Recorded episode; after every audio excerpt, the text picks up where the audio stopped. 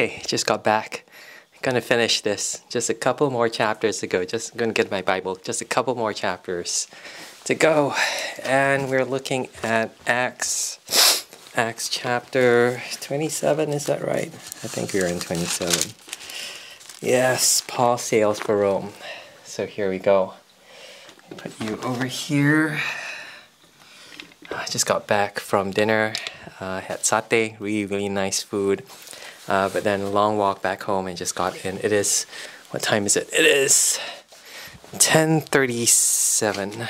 Yeah, it says 9:37 here. That's because I haven't changed my clocks yet. But yeah, I have two more chapters to do, and then the Bible overview, and then I need to kind of like tidy everything up for tidy all this up, lay out the table for hot pot tomorrow, uh, and of course prepare for the lecture I'm giving tomorrow. That's why I'm doing this, to prepare for this overview of the book of Acts, which hopefully I will do tomorrow morning. Yes, Acts chapter 27. And when it was decided that we should sail for Italy, they delivered Paul and some other prisoners to a centurion of the Augustan cohort named Julius. And embarking in a ship of Adramyttium, which was about to sail to the ports along the coast of Asia, we put to sea accompanied by Aristarchus, a Macedonian from Thessalonica. The next day we put in at Sidon, and Julius treated Paul kindly. Uh, Julius is uh, the centurion, kind of like his parole officer or his bodyguard. He's meant to accompany him all the way to Rome to make sure he gets there to face trial. But it sounds like he's made friends with Julius. It says here Julius treated Paul kindly, gave him leave to his friends and to be cared for, and putting out to sea from there, we sailed under the lee of Cyprus because the winds were against us. And when we had sailed across the open sea along the coast of Cilicia and Pamphylia, we came to Myra and Lycia. There, the centurion found a ship for Alexandria, sailing for Italy, and put us on board. So it sounds as if they're just hopping on ship to ship, trying to find anything that's going in the right direction, almost like hitchhiking, um, but not quite with ships. Um, verse 7 We sailed slowly for a number of days and arrived with difficulty with difficulty off Cnidus. It sounds as if they're starting to face resistance. You know, the winds are against them, the weather is against them, and it's starting to get a bit hairy. This this this um, this journey that they're taking to Rome. Uh, um, the wind did not allow us to go farther. We sailed under the lee of Crete off Salmone, coasting along it with difficulty. Sorry, I read that again, verse 8. We came to a place called Fair Havens, near which was the city of Lasea. Verse 9 Since much time had passed and the voyage was now dangerous because even the fast was already over, Paul advised them, saying, Sirs, I perceive that the voyage will be with injury and much loss, not only of the cargo and the ship, but also of our lives. But the centurion paid more attention to the pilot uh, and to the owner of the ship than to what Paul said, which, you know, kind of makes sense because they're like the captain, you know, they're, they're the people who are seafarers. Paul is this theologian. But I think Paul has a certain insight into the reason why they're facing this resistance, and he's trying to warning, trying to warn them uh, for their own good. Uh, but he's not being listened to. Um, and because the harbor was not suitable to win- spend the winter in, the majority decided to put out to sea from there on a chance that somehow they could reach Phoenix, a harbor of Crete facing both southwest and northwest, and spend the winter there. Now, uh, when the south wind blew gently, supposing that it obtained their purpose, they weighed anchor and sailed along Crete close to the shore. But soon a tempestuous wind called the northeaster struck down from the land. This wind started blowing them, I think, blowing them out to sea.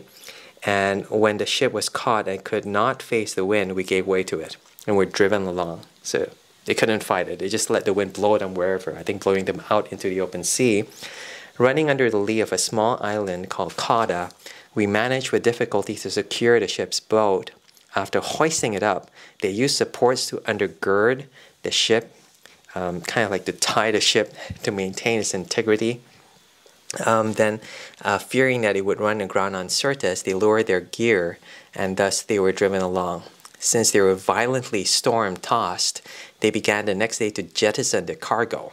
So, really serious. They start throwing off all the stuff from the ship. By the way, this is very reminiscent of I think Jonah, I think when they faced the situation, started throwing off the cargo as well. So this is a very serious storm. These uh, seasoned sailors themselves are starting to panic. Uh, verse 19, and on the third day they threw the ship's tackle overboard with their own hands, when neither sun nor sun nor stars appeared for many days, and no small tempest lay on us. All hope of our being saved was at last abandoned. So they gave up hope. They, they thought they were going to die. Um, I think um, they thought this was it. You know, going to die at sea, going to drown. Verse 21 Since they had been without food for a long time, Paul, Paul stood up among them and said, Men, you should have listened to me and not set sail from Crete and incurred this injury and loss. Yet now I urge you to take heart, for there will be no loss of life among you, but only of the ship. For this very night there stood before me an angel of the Lord, to whom I belong and whom I worship. And he said, Do not be afraid, Paul. You must stand before Caesar, and behold, God has granted you all those who sail with you. So take heart, men, for I have faith in God that it will be exactly as I've been told, but we must run aground on some island. So, Paul, um, well, firstly, he says, You should listen to me.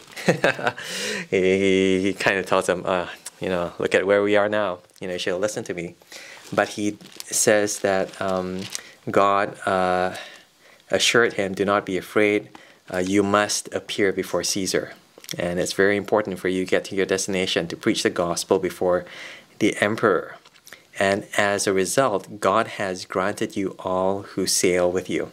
Sounds like maybe even Paul prayed for them, and almost as a bonus, you know, not just saving Paul, but saving everyone on the ship together with Paul. And he, he he's telling them to eat food. You know, you you've been just gone th- been through this really really stressful time. Go and have something to eat and he's concerned for them, he's been praying for them, and God has essentially saved all of them. But he does warn them, you know, it's going to be tough times ahead. We're going to lose the whole ship, but you guys are going to be saved. Says we must run aground on some island, verse 26. Yeah. So good news, but also realistic expectations of what's ahead. Verse 27 when the fourteenth night had come, as we were being driven along across the Adriatic Sea, about midnight the sailors suspected that they were nearing land. So they took a sounding and found 20 fathoms. I never know what a sounding is. Do they drop something into the sea to kind of like measure the depth of the sea? So it's 20 fathoms in verse 28. A little farther on, they took sounding again and found 15 fathoms. So um, there, uh, less water, less less depth of water. They they're coming close to land, um, and fearing that they might well, we might run on the rocks, they let down four anchors from the stern and prayed for a day to come. And as the sailors were seeking to escape from the ship and had lowered the ship's boat into the sea under pretense of laying out anchors from the bow, Paul said to the centurion and the soldiers, Unless these men stay in the ship, you cannot be saved. Then the soldiers cut away the ropes of the ship's boat and let it go. What a change of heart. You know, now it looks as if the centurion believes Paul. You know, finally uh, they're taking him at his word. They say, this guy actually knows what he's doing, what he's saying.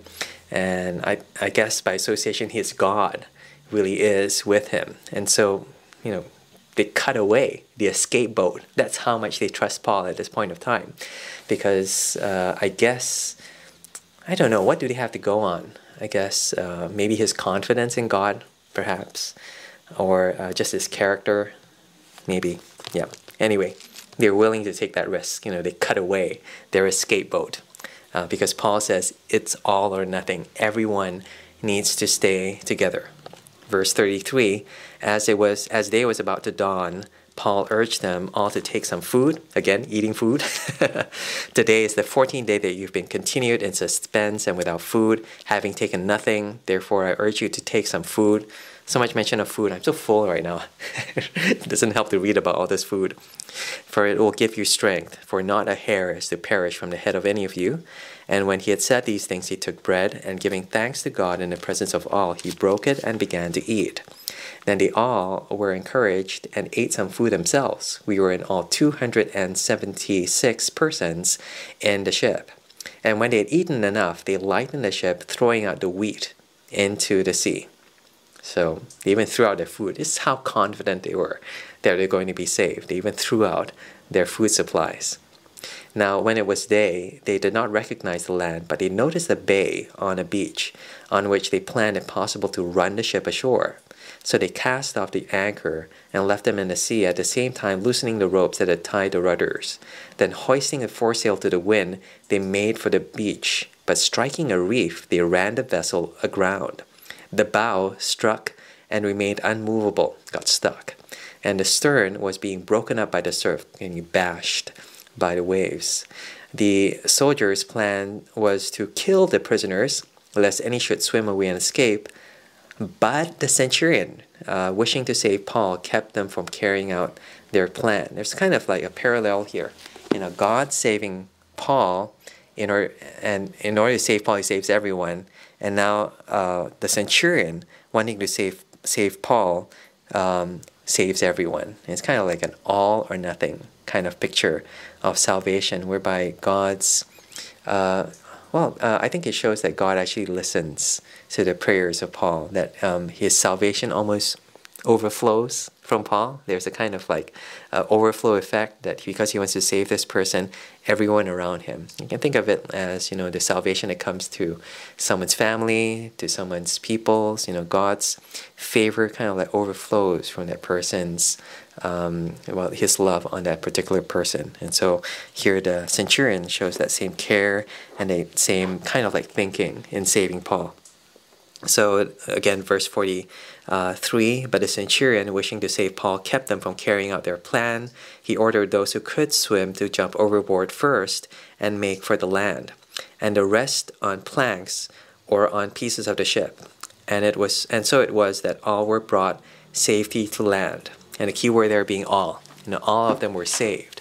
And it just reflects Paul's thinking. You know, he is really concerned for everyone under his care, and he wants for all of them to be saved. You know, some of them want to escape, says, no, all of us need to be staying together. God wants to save him, wants to bring him to, to Rome, but he prays for all of them to be saved. Now, I'm inferring that he prayed for them, but I, I, I think it's, it, it's a fair assumption that he had concern for everyone with him on this journey. And I think it shows. It shows in the relationship that strengthens between him and the centurion. Initially, the centurion didn't want to listen to him, but now he grows in trust, goes, grows in concern and love and friendship for Paul. And I think it shows the development of character and also of relationship and how it re- results in salvation overflowing to the people around us, to the people whom we love. Uh, for us, in terms of application, you know, just praying praying for people whom we love who have not been saved yet, and how actually God can use us to bring them to a knowledge of salvation and to knowledge of trust in Him. Um, yeah, yeah, okay, all right. Um, that's Acts chapter 27. I'm uh, going to stop here. Um, maybe, maybe I'll do one more chapter just to cover the end. But uh, feeling really tired, uh, partly because of the good food I just had, but also I need to again set up everything for tomorrow's dinner and then prepare the materials for uh, the, the, the, the, the pillar project tomorrow. I actually bought a ream of paper just to print out the handouts. Uh, I need to do handouts as well. But yeah, lots to do. Uh, so I need to get on that. Anyway, thank you for watching. If you are watching, if not, well, this is for my benefit anyway. Uh, but take care and God bless. Bye bye.